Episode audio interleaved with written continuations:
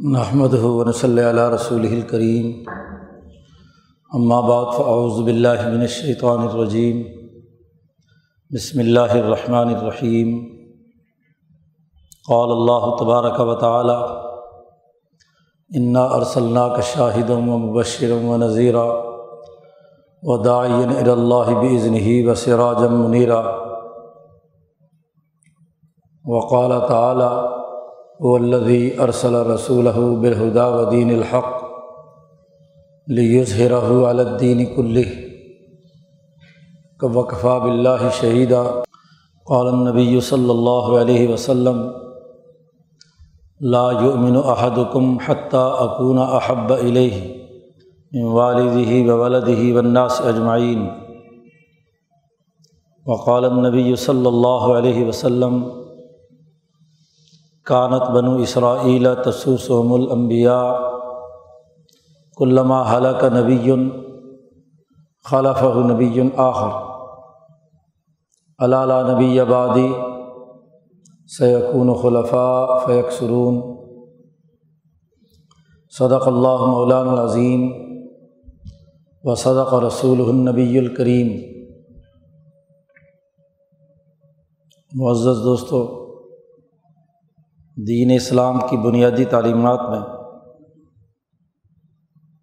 یہ بات بڑی اہمیت رکھتی ہے کہ تمام مسلمان نبی اکرم صلی اللہ علیہ وسلم کی محبت، عظمت اور آپ کے ساتھ سچا تعلق قائم کریں۔ دین اسلام کی دنیا میں آمد، حضور اقدس صلی اللہ علیہ وسلم کہ ذات قدسی صفات کے ذریعے سے ہوئی ہے۔ جن لوگوں نے بھی نبی اکرم صلی اللہ علیہ وسلم کے ذریعے سے ہدایت حاصل کی ہے، ان پر یہ فریضہ عائد ہوتا ہے کہ وہ اپنے مونیم کی انعام کرنے والے کا شکر ادا کریں۔ اور یہ شکریہ یہی ہے کہ نبی اکرم صلی اللہ علیہ وسلم کی سچی محبت اور عظمت دل میں قائم ہے۔ صحابہ اکرام نے حضور صلی اللہ علیہ وسلم کے ساتھ سچی محبت اور آپ کی عظمت دلوں میں پیدا کی۔ اس کا نتیجہ یہ کہ صحابہ اکرام دنیا اور آخرت میں ایک اعلیٰ درجے کی نمونے کی جماعت کی حیثیت اختیار کر گئے۔ تو محبت رسول صلی اللہ علیہ وسلم اور آپ صلی اللہ علیہ وسلم کا عشق انسانیت کی ترقی کے لیے، مسلمانوں کی کامیابی کے لیے ضروری اور ناگزیر ہے۔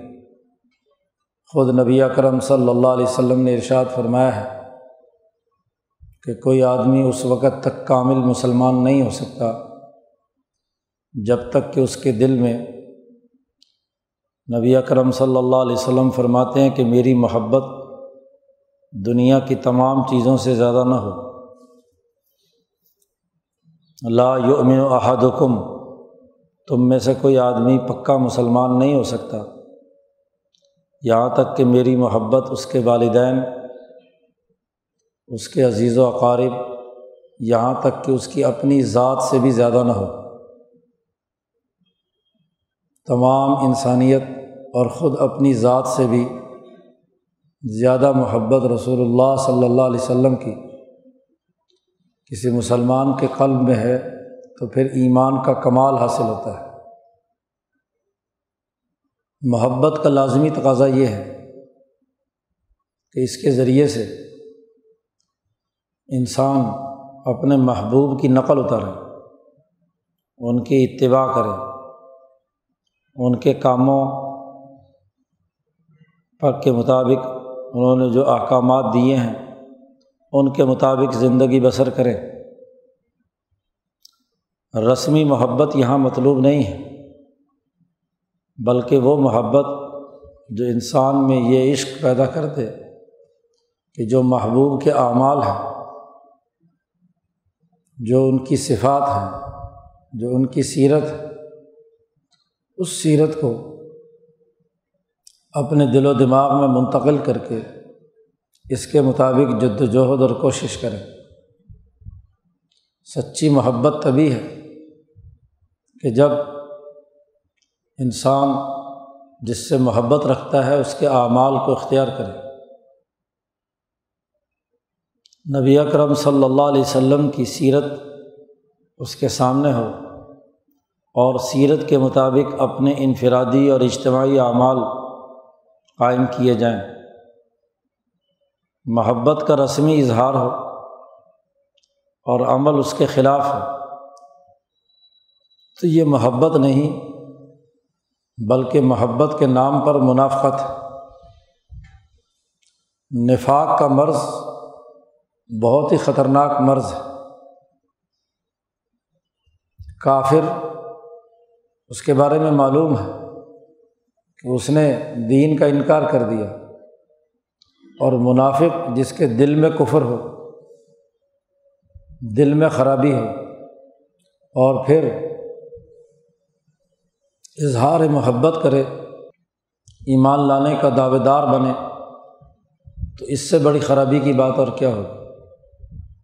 اس لیے نبی اکرم صلی اللہ علیہ وسلم کے جو عقیدے کے کافر اور بظاہر مسلمان تھے، ان کے بارے میں اللہ نے کہا، ان المنافقین فدر کل اسفلی من النار. کہ منافقین جہنم کے سب سے نچلے درجے میں ہوں گے۔ کافر کا کفر تو واضح ہوتا ہے، لیکن منافق کا نفاق چھپا ہوا ہوتا ہے۔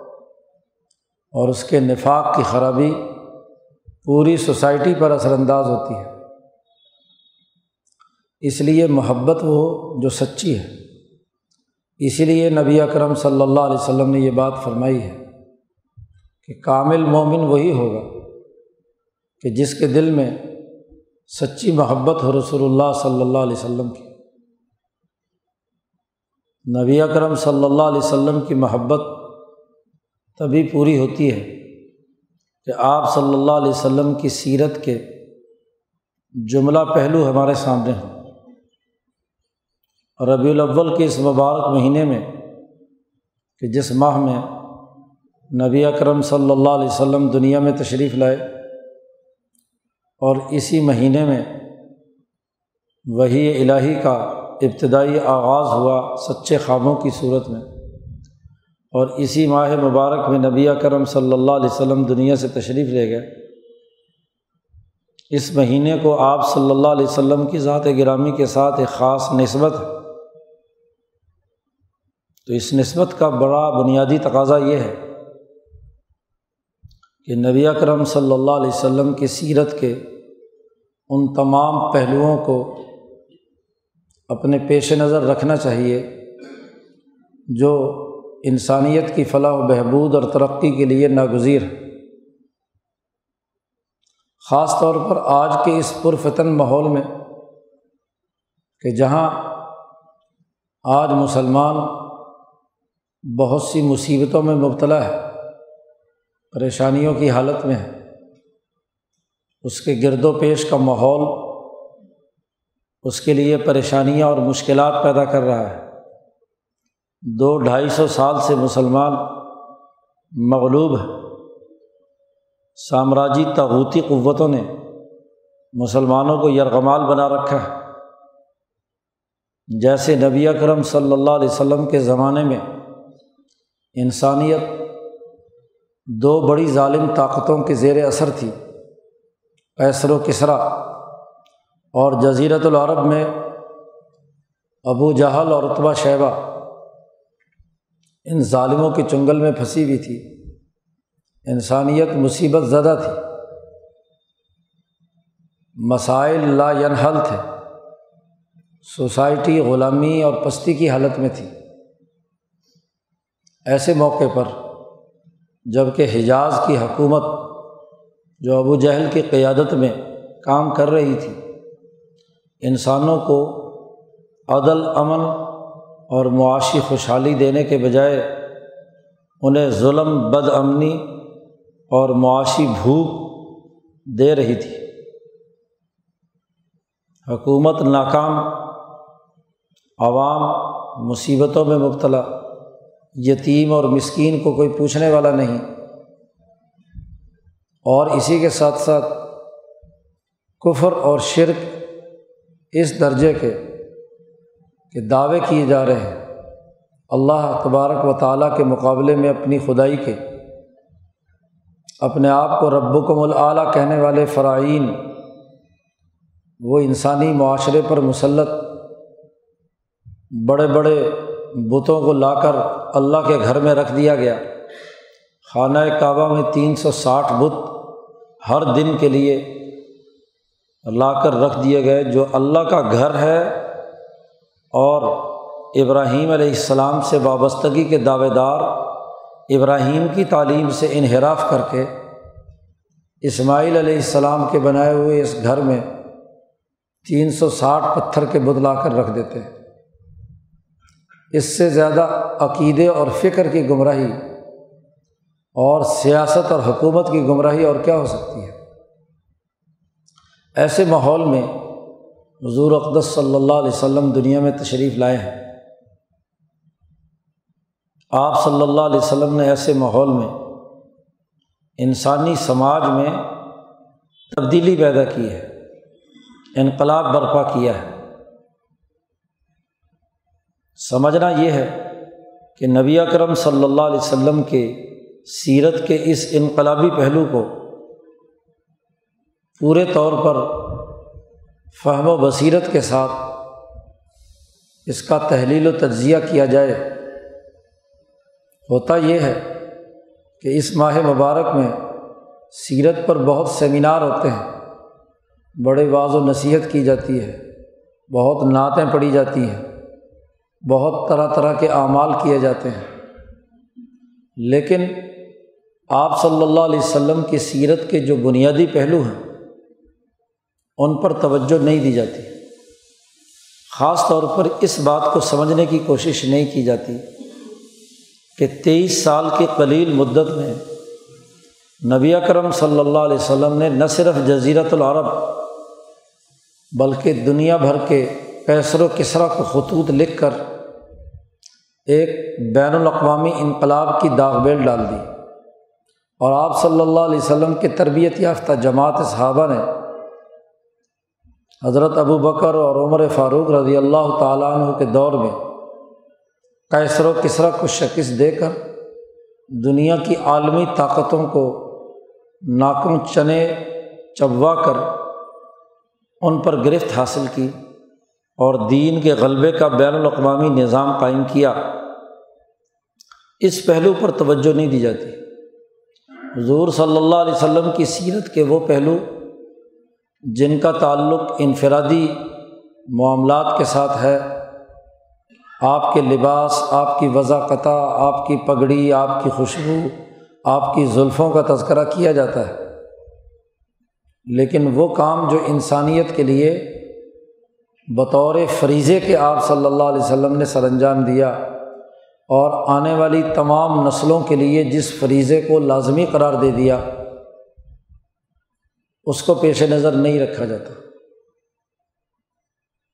اس غلامی کے دو سو سالہ دور کا ایک بہت منحوس اثر یہ ہے کہ ہم اپنے نبی کی سیرت کے کامل اور جامع پہلوؤں سے ناشنا ہو گئے۔ روایتی طور پر دنیا کے دیگر مذاہب کے جو لوگ اپنے اپنے امبیا یا اپنے اپنے رہنماؤں اور لیڈروں کے حوالے سے سوچتے ہیں ویسے ہی ہم بھی نبی اکرم صلی اللہ علیہ وسلم کے بارے میں بات چیت اور گفتگو کرتے ہیں۔ یہی بات آج سمجھنے کی ہے کہ نبی اکرم صلی اللہ علیہ وسلم میں ایسی کون سی وہ خصوصیت ہے جو دیگر کسی نبی میں نہیں، کسی رہنما اور کسی لیڈر میں نہیں۔ خود نبی اکرم صلی اللہ علیہ وسلم فرماتے ہیں کہ مجھ سے پہلے تمام انبیاء جو آئے، وہ صرف اپنے اپنی قوموں کی طرف آئے۔ ہر نبی اپنی قوم کو سدھارنے کے لیے آئے۔ جی حضور نے صلی اللہ علیہ وسلم نے پانچ اپنی خصوصیات بیان فرمائی ہیں کہ مجھے پانچ چیزیں عطا کی گئی ہیں۔ امام بخاری یہ حدیث کئی جگہ پر لائے ہیں اور سیاہ ستہ کی یہ مشہور حدیثوں میں سے ہے کہ نبی اکرم صلی اللہ علیہ وسلم نے فرمایا کہ مجھے پانچ خصوصیات دی گئی ہیں، مجھ سے پہلے کسی نبی کو یہ نہیں دی گئی۔ ان پانچ چیزوں کا صحیح فہم اور شعور حاصل کر لیا جائے تو نبی اکرم صلی اللہ علیہ وسلم کی بیست کا بنیادی مقصد اور ہدف سمجھ میں آ جائے گا۔ بالخصوص آج کے اس دور میں جو حضور اقدس صلی اللہ علیہ وسلم کی ذات گرامی سے وابستہ مسلمان ہیں، ان امور کو سامنے رکھ لیں۔ تو مغلوبیت اور پستی کی اس حالت سے نکل کر ترقی اور کامیابی کے راستے پر داخل ہو جائے۔ نبی کرم صلی اللہ علیہ وسلم نے فرمایا کہ پانچ چیزیں جو مجھے عطا کی گئی ہیں، وہ یہ کہ میرا روب دشمنوں پر ایک مہینے کی مسافت تک اثر انداز ہوتا ہے۔ یعنی جہاں ذات گرامی نبی کرم صلی اللہ علیہ وسلم کی موجود ہے، اس زمانے میں ایک مہینے کی مسافت پر کوئی آدمی ہو۔ اور مہینے کی مسافت تقریباً کیسر و کسرا کے مراکز تک جاتی ہے۔ ایک مہینے میں انسان کسرا کے مشہور شہر مدائن اور کیسر کے مشہور شہر قسطنطنیہ تک کا سفر ایک مہینے میں طے ہوتا تھا۔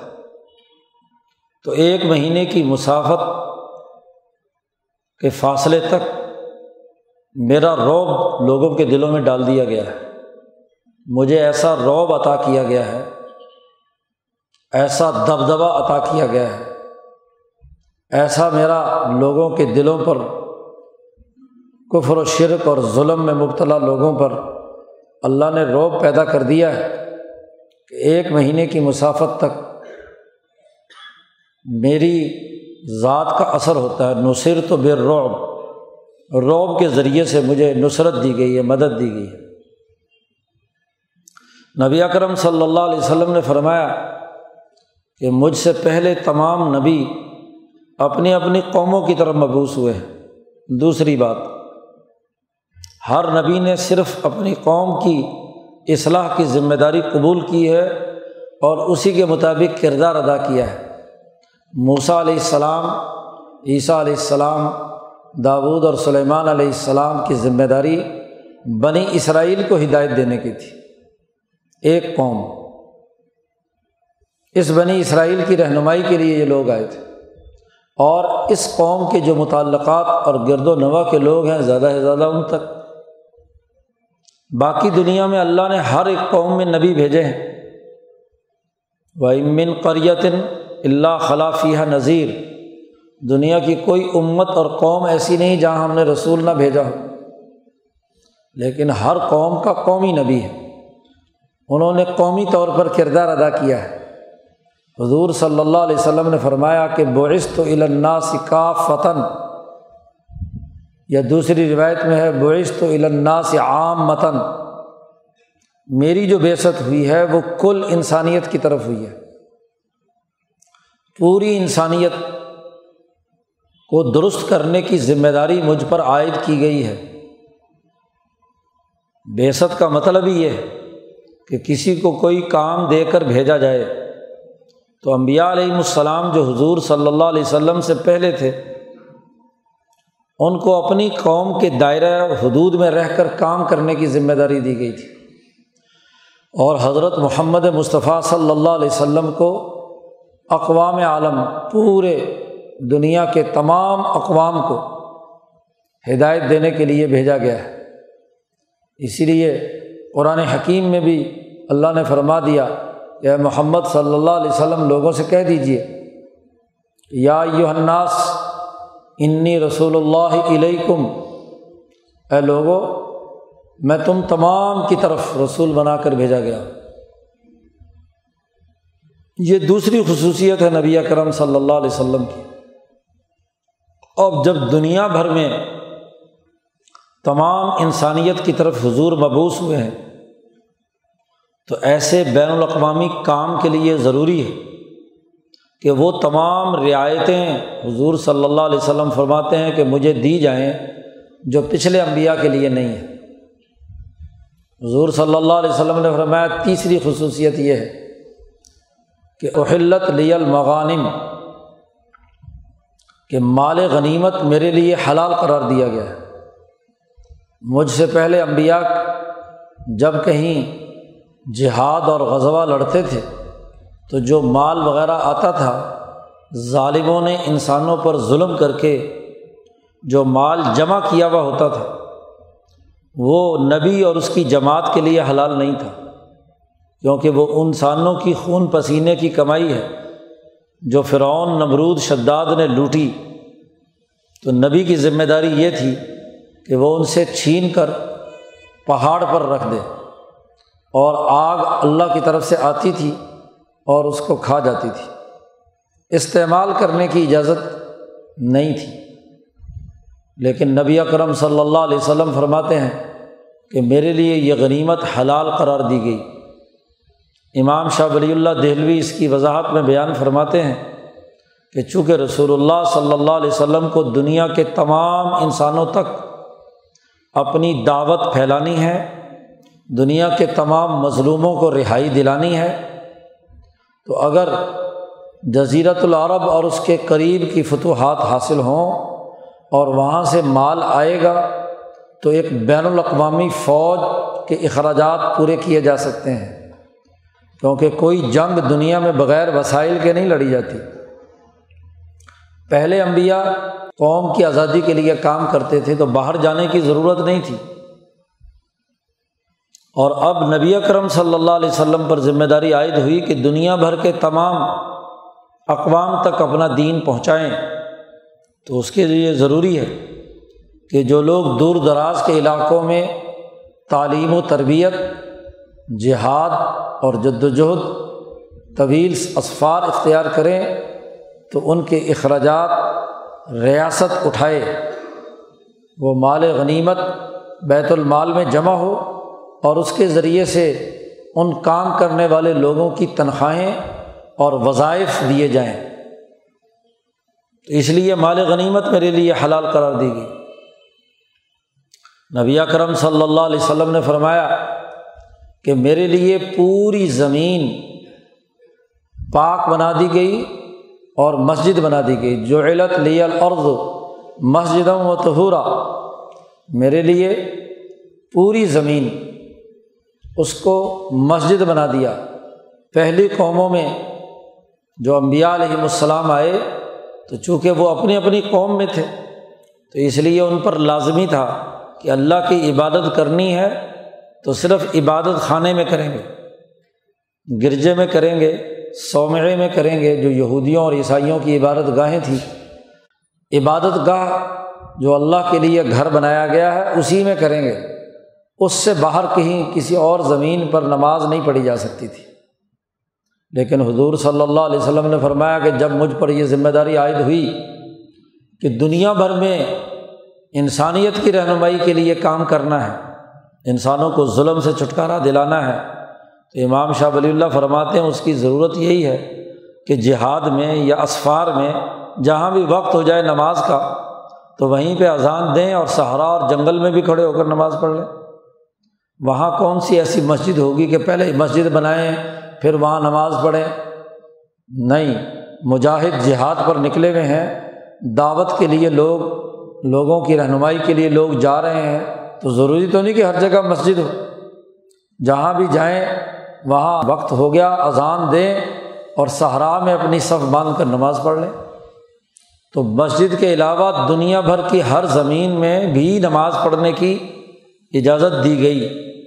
اسی طرح نبی اکرم صلی اللہ علیہ وسلم نے فرمایا کہ میرے لیے یہ زمین تہور بنا دی گئی، پاک بنا دی گئی۔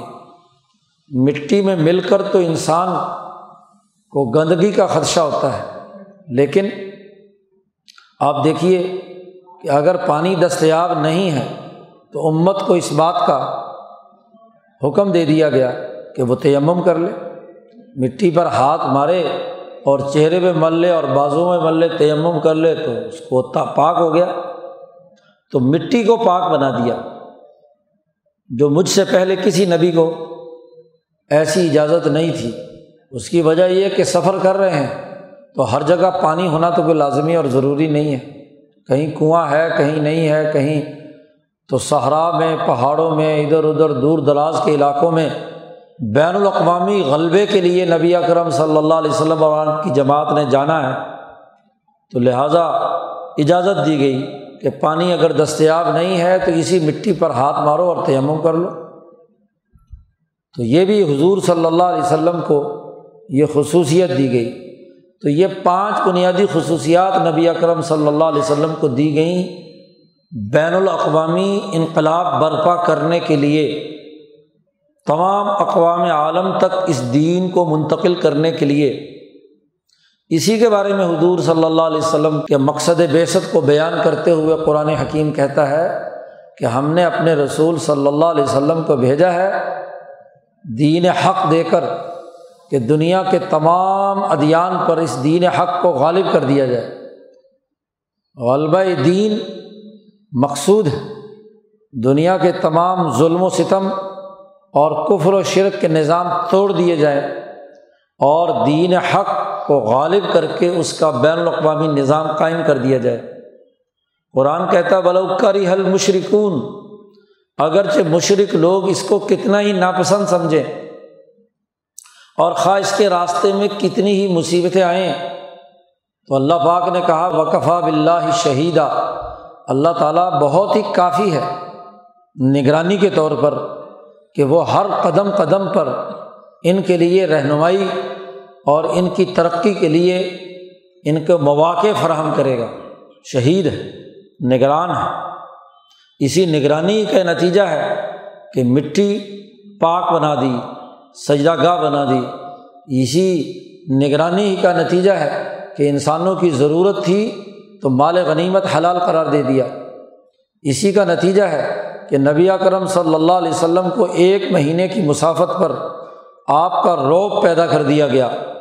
اسی کا نتیجہ ہے کہ نبی کرم صلی اللہ علیہ وسلم اپنے بین الاقوامی مقاصد و اہداف کو حاصل کر سکیں۔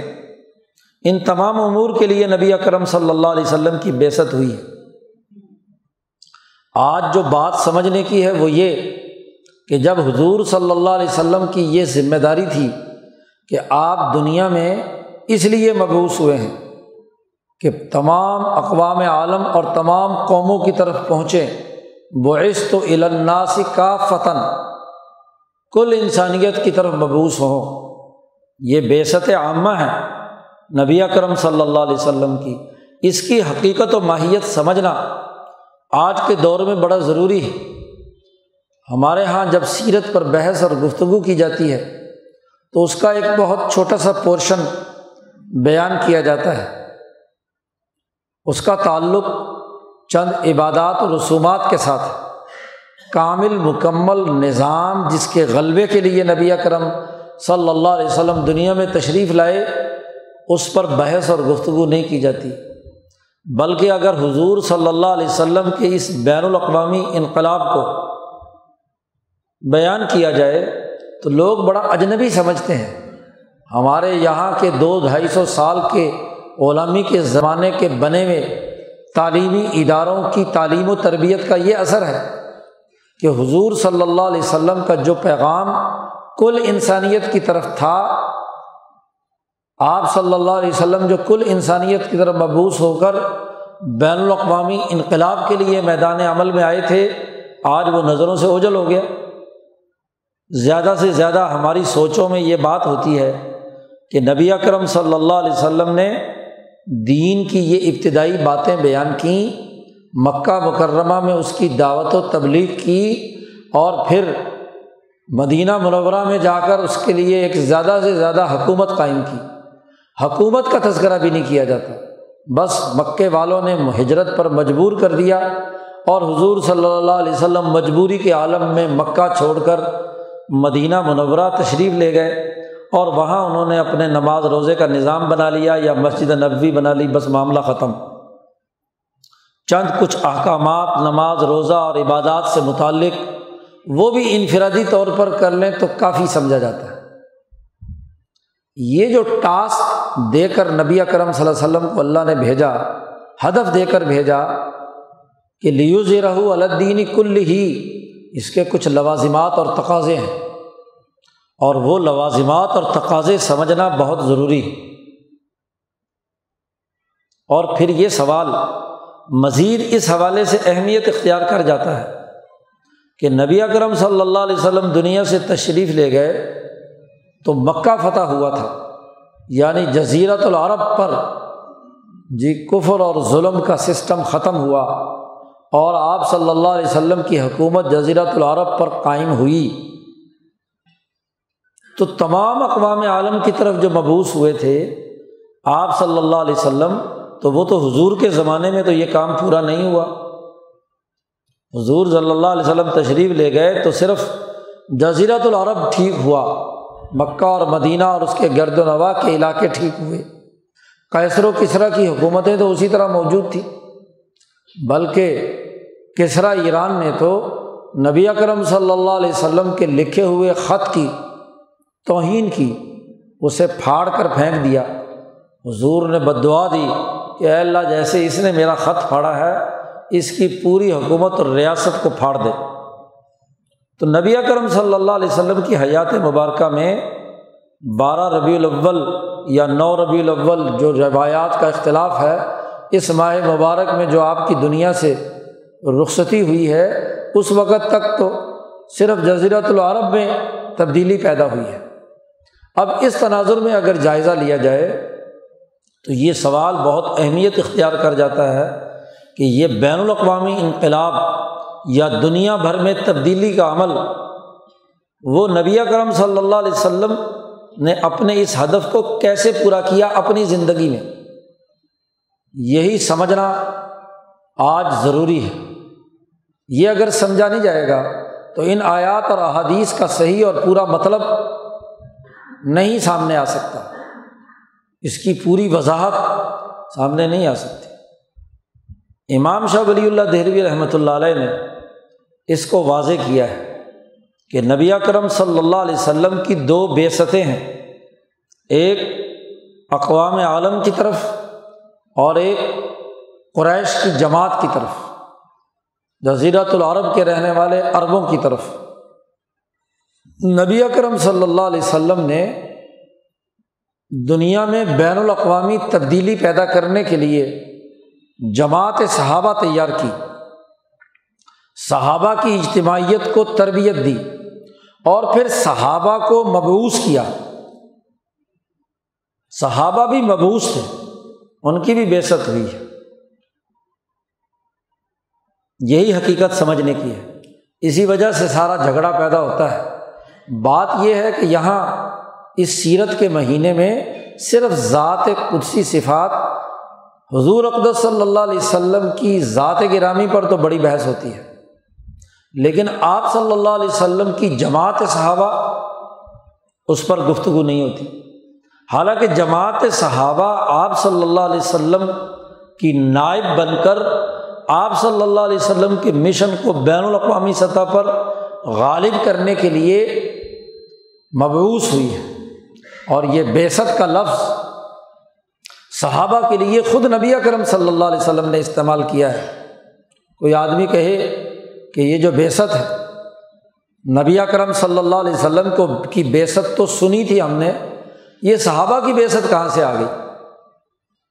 یہ الفاظ خود بخاری میں ہیں کہ حضرت معاذ ابن جبل سے حضور صلی اللہ علیہ وسلم نے یہ فرمایا ایک خاص مسئلے کے ذمن میں اور ابو موسا اشری اور معاذ ابن جبل کو جب گورنر بنا کر یمن کی طرف بھیجا ہے، تو فرمایا، انما بوئس تم میسرین، ولم تو باسو معصرین یہاں بیست کا لفظ صحابہ کے لیے نبی کرم صلی اللہ علیہ وسلم استعمال فرما رہے ہیں کہ تمہاری بیست تمہیں بھیجا جا رہا ہے آسانیاں پیدا کرنے کے لیے۔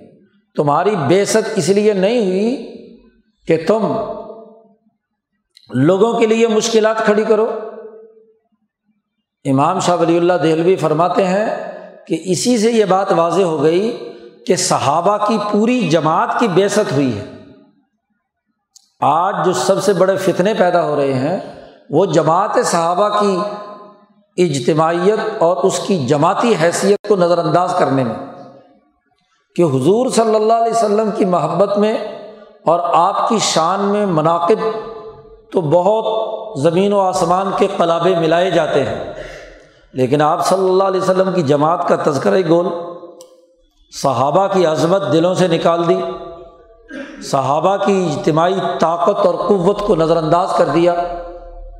بھائی وہ صحابہ جو نبی اکرم صلی اللہ علیہ وسلم کے اعلی کار بن کر آپ صلی اللہ علیہ وسلم کی طرف سے مبوس ہو کر رسول بن کر بیست کی ذمہ داریوں کو ادا کرتے ہوئے جنہوں نے حضور صلی اللہ علیہ وسلم کے بعد بالخصوص کیسر و کسرا کو شکست دی اور دنیا کے چپے چپے پر پھیل کر دین کے غلبے کے لیے کردار ادا کیا ان صحابہ کا تذکرہ ہی غائب ہے۔ صحابہ کے تذکرے کے بغیر حضور کی سیرت کیسے مکمل ہو سکتی ہے؟ حضور اقدس صلی اللہ علیہ وسلم نے جہاں جزیرت العرب میں بنفس نفیس اپنی اس جماعت کے ذریعے سے انقلاب برپا کیا، اپنی دنیا میں موجودگی کے زمانے میں، وہیں نبی اکرم صلی اللہ علیہ وسلم نے دوسرا بنیادی کام یہ کیا کہ ایک ایسی تربیت یافتہ جماعت بنا دی جو نبی اکرم صلی اللہ علیہ وسلم کے اہداف کو پورا کرنے کے لیے نائب نبی بن کر دنیا بھر میں کردار ادا کرے۔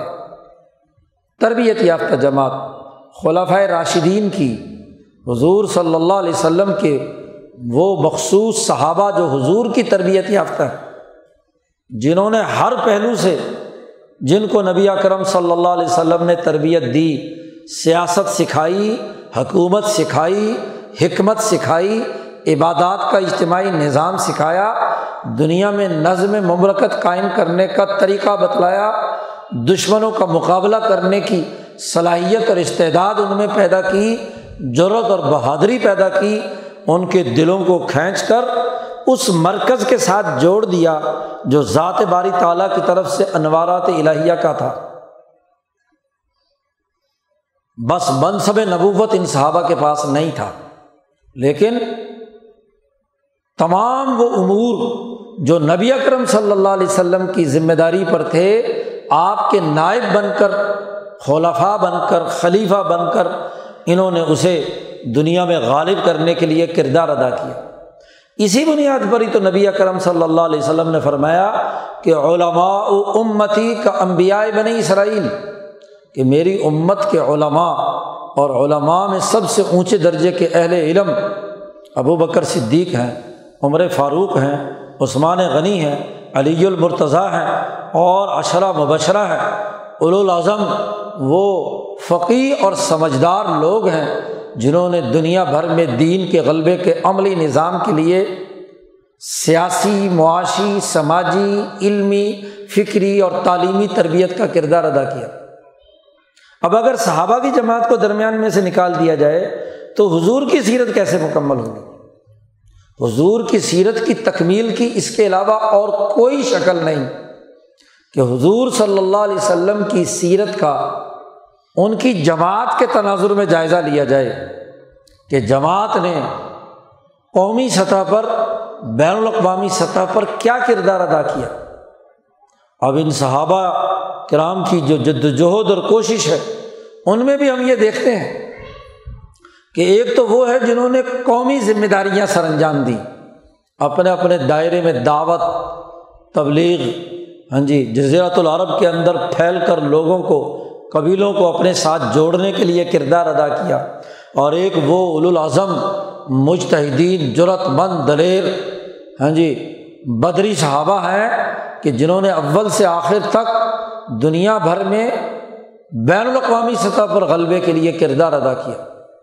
کوئی بدری صحابی بسرا پہنچا، کوئی کوفہ پہنچا، کوئی شام اور دمش پہنچا، کوئی ہاں جی کسی جگہ دنیا بھر میں پھیل گئے۔ اور ہر جگہ پر جا کر انہوں نے دین کے غلبے کے لیے کردار ادا کیا۔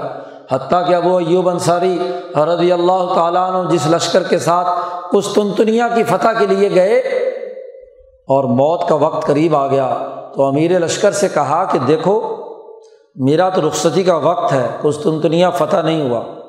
تم ایسے کرنا کہ میرا انتقال ہو جائے۔ تو خواتینوں کی بارش میں ہو، میری لاش لے کر جتنا قریب پہنچ سکتے ہو۔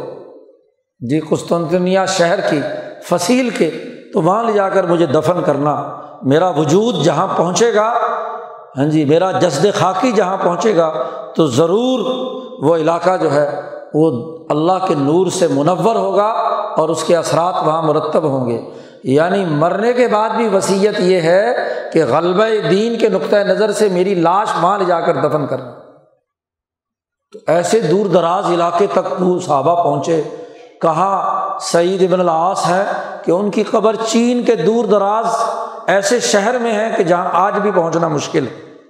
تو صحابہ کی جماعت پوری دنیا میں پھیلی اور انہیں کے زمانے میں پیسر و کسرا کو شکست ہوئی۔ پورا ایران فتح ہوا، پورا ادھر ہاں جی مشرقی ممالک کے تمام علاقے ان کی فتوحات ہوئیں۔ وسطی ایشیا ہاں جی اس پر فتح حاصل ہوئی، غلبہ حاصل ہوا۔ تمام علاقوں پر دین کے غلبے کا، بین الاقوامی نظام قائم ہوا۔ تو سیرت نبی میں صحابہ کی اجتماعیت کو سمجھنا۔ اور یہ تبھی ممکن ہے کہ جب نبی اکرم صلی اللہ علیہ وسلم کی جو بین الاقوامی بیست ہے اور اس بیست کے ذیل میں صحابہ کی جو بیست ہے وہ سمجھی جائے اور اگر صحابہ کی جد وجہد کا انکار کر دیا جائے یا ایک صحابی کی بات تو مانی جائے اور باقی صحابہ کی جماعت کی جد وجہد کو نظر انداز کر دیا جائے تو یہ سیرت نہیں ہے۔ یہ تو من پسند خواہشات کی بات ہے۔ اب دیکھو، یہ جو مدینہ کے منافق تھے، رسول اللہ صلی اللہ علیہ وسلم کے سامنے تو نہیں بولتے تھے۔ کبھی کسی نے، کسی منافق نے حضور صلی اللہ علیہ وسلم کے سامنے کسی قسم کی مخالفت نہیں کی، سوائے اس بدتمیزی کے کہ وہ کہتے تھے السلام علیکم، السلام کے بجائے۔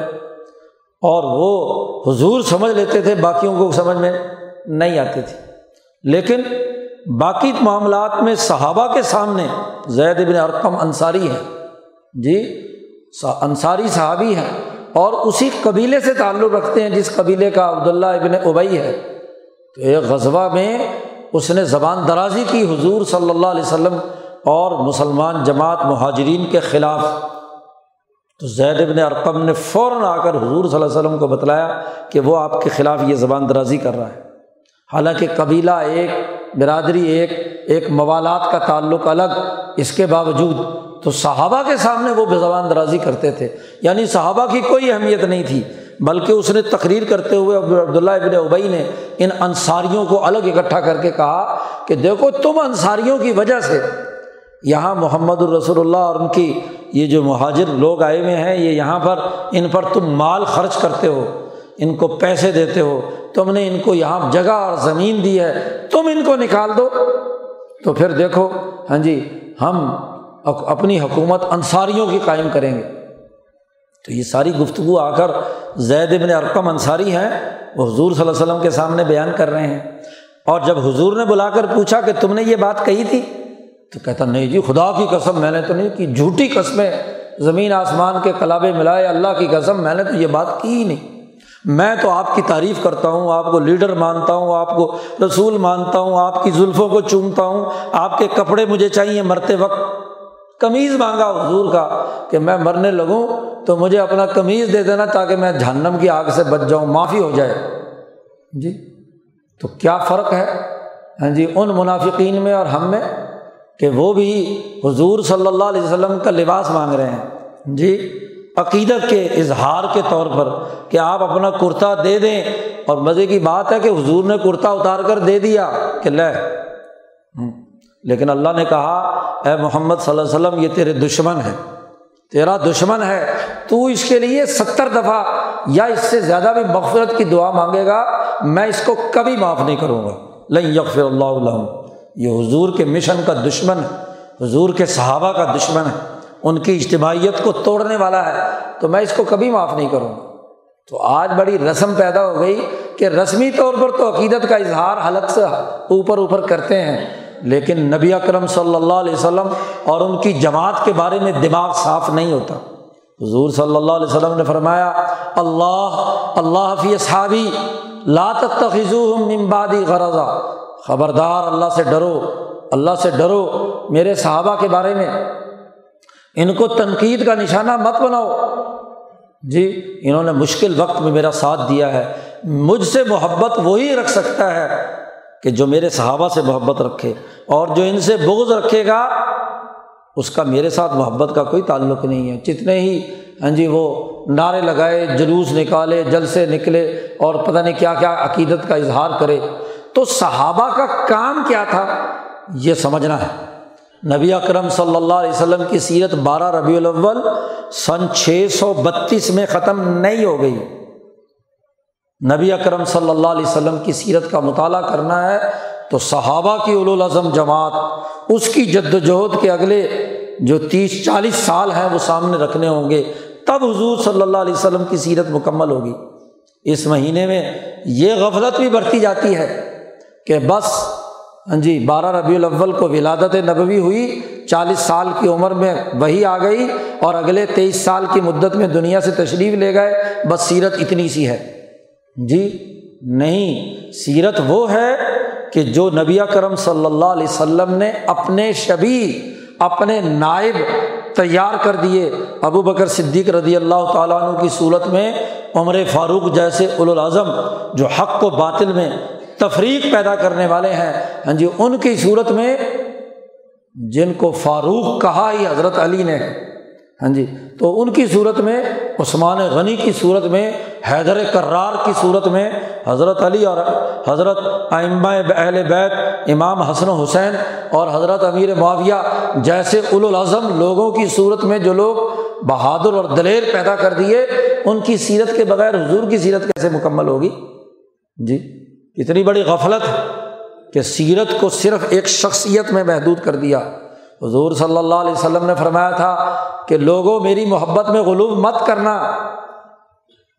ایک صحابی ہاں جی ان کے ساتھ ایک یہودی کا مذاکرہ یا مکالمہ اور مباحثہ ہو گیا۔ یہودی نے کہا کہ میرے نبی موسا علیہ السلام بڑے افضل ہیں۔ جی صحابی مسلمان نے کہا کہ نہیں، رسول اللہ صلی اللہ علیہ وسلم بڑے افضل ہیں۔ ان پر ان کے درمیان کافی تو تکار ہوئی۔ جی اور اس توتکار میں ہاں جی الفاظ کچھ سخت نکل گئے۔ صحابی کی زبان سے حضرت موسا کے بارے میں اور ان ظاہر ہے کہ اس نے رد عمل میں نبی اکرم صلی اللہ علیہ وسلم کے بارے میں۔ تو جب یہ بات حضور صلی اللہ علیہ وسلم کو معلوم ہوئی، تو حضور صلی اللہ علیہ وسلم نے فرمایا کہ لات اترونی مجھے موسا پر ترجیح مت دینا۔ جی میرے منقبت اور عقیدت میں اتنا اونچا نہ چلے جانا کہ باقی امبیا اور باقی لوگوں کی جد وجہد کی نفی کر دو۔ نہیں۔ اور پھر حضور صلی اللہ علیہ وسلم نے فرمایا کہ اللہ تعالیٰ لانت بھیجے یہودیوں اور عیسائیوں پر۔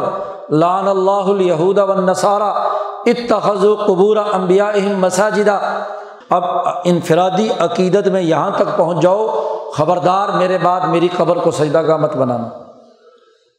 تو نبی اکرم صلی اللہ علیہ وسلم نے حد سے بڑی ہوئی وہ محبت جو حلق سے اوپر تو ہو، لیکن عمل نہ کیا جائے، ایسی محبت نہ رسول اللہ کو مطلوب ہے، نہ اللہ تعالیٰ کو مطلوب ہے۔ مطلوب وہ مشن ہے جو نبی اکرم صلی اللہ علیہ وسلم اور ان کی جماعت نے پورا کیا۔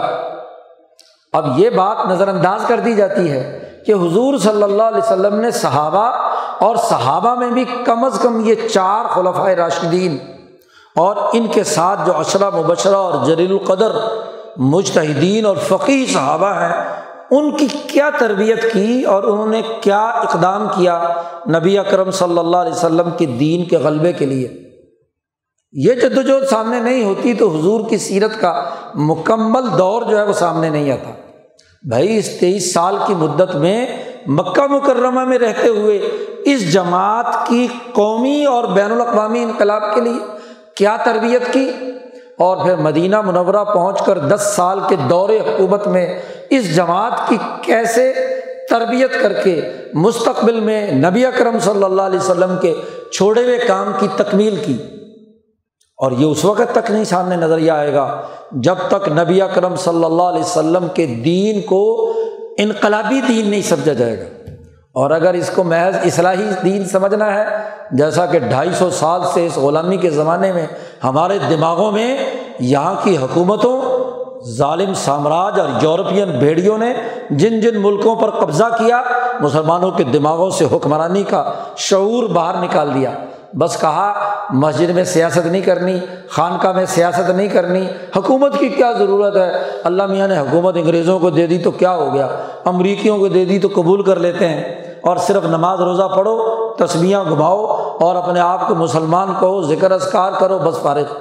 اتنا دین ہے۔ یہ جو اصلاحی دین کا تصور ہماری یونیورسٹیوں میں پیدا ہو گیا، ہمارے کالجوں میں، ہمارے مدرسوں میں، ہماری مسجدوں میں، ہمارے پیر خانوں میں، یہ زوال کے دور کی نشانی ہے۔ جی حضرت امیر معاویہ رضی اللہ تعالیٰ عنہ نے نبی اکرم صلی اللہ علیہ وسلم کی یہ حدیث نقل فرمائی ہے کہ علیہ السلام یالو ولا یولا علیہ۔ ممبر پر بیٹھ کر جمعے کے خطبے میں حضرت امیر معاویہ رضی اللہ تعالیٰ عنہ نے حضور کی سنی ہوئی یہ حدیث لوگوں کو سنائی۔ خبردار لوگوں، رسول اللہ صلی اللہ علیہ وسلم نے فرمایا، اسلام غالب ہوتا ہے، اسلام مغلوبیت کو قبول نہیں کرتا۔ آج مغلوبیت ہماری سوسائٹی پر مسلط ہے اور ہم نے اس مغلوبیت کو دین سمجھ کر قبول کر رکھا ہے۔ یہ دین کیسا ہوا؟ نبی اکرم صلی اللہ علیہ وسلم کی سیرت کو انقلابی نقطۂ نظر سے نہیں سمجھتے، تو پھر سیرت کا مکمل مفہوم بھی سامنے نہیں آتا۔ بھائی، بڑی بنیادی سی بات ہے۔ ایک اور احمقانہ سوال کیا جاتا ہے کہ جی سارے ہی تو مسلمان ہیں، تو مسلمان معاشروں میں انقلاب لانے کا کیا مطلب ہے؟ کیا ان کو اسلام سے اٹھا کر کسی اور طرف لانا؟ اور جب بھی انقلاب کا لفظ بولا جائے تو ان کے دماغ میں ایک ہی بات آتی ہے کہ جو بات انقلاب کی کر رہا ہوگا وہ روسی ہوگا یا چینی ہوگا؟ کیونکہ انقلاب روسیوں نے برپا کیا یا چینیوں نے۔ کیا ٹھیکہ اٹھایا ہوا روسیوں اور چینیوں نے کہ انقلاب وہی لائیں گے؟ انقلاب کہتے کسے ہیں؟ انقلاب نام ہے تبدیلی کا۔ کفر و شرک سے نکل کر توحید کی طرف آنا۔ انقلاب نام ہے ظلم سے نکل کر عدل کی طرف آنا۔ انقلاب نام ہے غلامی سے نکل کر آزادی اور حریت کی طرف آنا۔ انقلاب نام ہے، بھوک اور غربت کو ختم کر کے معاشی خوشحالی پیدا کرنا۔ انقلاب نام ہے، ظلم کی جھوٹی حکومت ختم کر کے عدل و انصاف کی سچی حکمرانی قائم کرنا۔ کیا ان کے اوپر ٹھیکہ روسیوں اور چینیوں نے لیا ہوا ہے؟ کیا یہ انقلاب رسول اللہ صلی اللہ علیہ وسلم نے برپا نہیں کیا؟ آپ نے تو تیئیس سال کی مدت میں اس جزیرت العرب کی سیاست بدل دی، معیشت بدل دی، تہذیب بدل دی، ثقافت بدل دی، حکومت بدل دی، نظام بدل دیا۔ حضور صلی اللہ علیہ وسلم پر بھائی آئی تو ابو جہل کی جہالت اور ظلم پر مبنی حکومت تھی۔ اور حضور صلی اللہ علیہ وسلم دنیا سے گئے تو ابو بکر کی عدل و انصاف اور امن و امان اور توحید اور ایمان کی حکومت قائم ہو گئی۔ یہ انقلاب نہیں اور کیا ہے؟ اور انقلاب کس کو کہتے ہیں؟ چھ سو دس عیسوی میں ابو جہل کی ظلم کی اور جہالت کی حکومت ہے اور چھ سو بتیس عیسوی میں نبی کرم صلی اللہ علیہ وسلم دنیا سے گئے تو ابو بکر حکمران تھے یا نہیں؟ کون عقل کا اندھا یہ کہتا ہے کہ ابو بکر حکمران نہیں تھے؟ دماغ میں خلل ہوگا جو یہ بات کہے گا۔ تو ابو جہل کی جگہ پہ ابو بکر کی حکومت انقلاب نہیں تو اور کیا ہے؟ ابو جہل کی حکومت کے مقابلے پر رسول اللہ صلی اللہ علیہ وسلم کی حکومت مدینے کی یہ انقلاب نہیں تو اور کیا ہے؟ لفظ انقلاب سے اگر کسی کو چڑ ہے تو لفظ تبدیلی استعمال کر لو۔ یہ انقلاب کا لفظ تو قرآن نے استعمال کیا ہے۔ اس میں کیا ممانعت کی بات ہے؟ اور اگر کوئی دنیا کی قوم اپنے آپ کو غلامی سے نکال کر آزادی کی طرف لے جائے اور وہ انقلاب کا لفظ استعمال کرے تو کیا برائی کی بات ہے؟ اس کا مطلب یہ کہ ظلم کی سیارات مسلط رہنی چاہیے۔ کیا اس وقت دنیا میں عالم اسلام کے مسلمان ممالک ان کی حیثیت ہے کچھ؟ نہ سیاسی حیثیت، نہ معاشی حیثیت۔ مسلمانوں کا خانہ کعبہ اور ہرمین شریفین، اس کے حکمران کے بارے میں امریکی صدر کہتا ہے کہ دو ہفتے میں ان کی سیکورٹی چھوڑ دوں تو ان کی حکومت ختم ہو جائے۔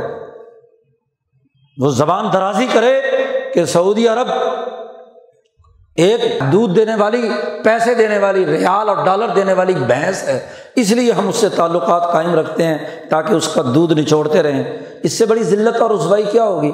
اور ستاون مسلمان ملک دیکھتے رہیں۔ افغانستان تباہ کر دیا، کشمیر تباہ کر دیا بوسینیا تباہ کر دیا، عراق تباہ کر دیا، صومالیہ تباہ کر دیا، افریقہ میں مسلمانوں کی تباہی برپا کر دی۔ اور ابھی بھی کہتے ہیں جی مسلمانوں کو انقلاب کی ضرورت نہیں ہے۔ اصلاح اصلاح کرتے ہوئے تو ڈھائی سو سال ہو گئے تمہیں۔ کوئی اصلاح ہوئی؟ کوئی تبدیلی آئی؟ ستر سال پاکستان کی اس حکومت کو ہو گیا، کوئی انقلاب آیا؟ کوئی تبدیلی آئی؟ اصلاح کے نام پر کام کرنے والے ذرا بتائیں کہ کیا تبدیلی پیدا کی ہے؟ وہی ظلم کی سیاہ رات جو انیس سو سینتالیس سے پہلے انگریز سامراج نے یہاں مسلط کی ہوئی تھی، آج بھی اس پوری سوسائٹی پر مسلط ہے۔ کیا وہی نظام عدالت، وہی نظام سیاست، وہی نظام معیشت، وہی نظام مذہب آج ہماری سوسائٹی پر مسلط نہیں ہے؟ مسجد کی کیا حیثیت ہے؟ کوئی حیثیت نہیں۔ تاجر سرمایہ دار کی حیثیت ہے، جاگیردار کی حیثیت ہے۔ مولوی صاحب بیچارہ اگر کوئی سود کے خلاف بات کر دے تو سرمایہ دار اٹھا کر مولوی کو باہر اٹھا دے پھینک دیتے ہیں کہ یہاں یہ بات مت کرو۔ ہوں اگر کسی جاگیرداری کی جاگیردار کے خلاف کوئی ہاں جی مذہبی رہنما قرآن کی کوئی آیت سنا دے تو وہ کہتے ہیں، مولوی صاحب چھٹی کرو۔ تم ہمارے خلاف تقریریں کرتے ہو۔ کیا حیثیت ہے؟ جو کمی کمین انگریز سامراج نے مسجدوں کے اماموں کو بنایا تھا، آج وہی حیثیت اس سسٹم نے ان مذہبی رہنماؤں کی دی ہوئی ہے۔ اور پھر بھی یہ مذہبی رہنما کہتے ہیں جی اصلاح ہونی چاہیے۔ اصلاح کرتے کرتے دو ڈھائی سو سال ہو گئے ہیں، کیا نتیجہ نکلا ہے؟ دین انقلابی ہے اور نبی اکرم صلی اللہ علیہ وسلم کی سیرت بھی انقلابی ہے۔ اور یہ انقلاب جماعت صحابہ کو مانے بغیر نہیں آ سکتا۔ نبی اکرم صلی اللہ علیہ وسلم کی انقلابی جد وجہد اور سیرت کو اس تناظر میں سمجھنا یہ مسلمان کی ذمہ داری ہے۔ صحابہ کا کردار کیا تھا؟ کیا تربیت کی؟ کس طریقے سے دنیا میں نتائج حاصل کیے؟ دین کے نبی اکرم صلی اللہ علیہ وسلم کی سیرت کے ان پہلوؤں کو سمجھنا اور اس کے مطابق اپنے عقل و شعور اور فہم و بصیرت کو تیار کرنا، اپنی جد وجہد کرنا، یہ آج زوال سے نکلنے کا واحد راستہ ہے۔ اگر ہم یہ راستہ اختیار کریں تو یہ ذلت اور پستی کے اس ماحول سے نکل سکتے ہیں۔ ورنہ جیسی ذلت پہلے چلی آ رہی ہے، اسی ذلت میں محض ہاں جی رسومات ادا کرتے رہیں۔ ہاں جی اور بلکہ سیرت کے نام پر پیسے حاصل کرتے رہیں، چندے مانگتے رہیں، نعتیں سنا کر ویلیں وصول کرتے رہیں، باقی چھٹی۔ غفلت سے نکلنے کی ضرورت ہے۔ سیرت کے حوالے سے انقلابی کردار نبی کرم صلی اللہ علیہ وسلم اور ان کی جماعت کا اسے سمجھنے کی ضرورت ہے۔ اللہ تعالیٰ ہمیں سیرت کے جامع پہلوؤں کو سمجھنے اور اس پر عمل کرنے کی توفیق عطا فرمائے۔ وہ آخر داوانہ الحمد للہ رب العالمین۔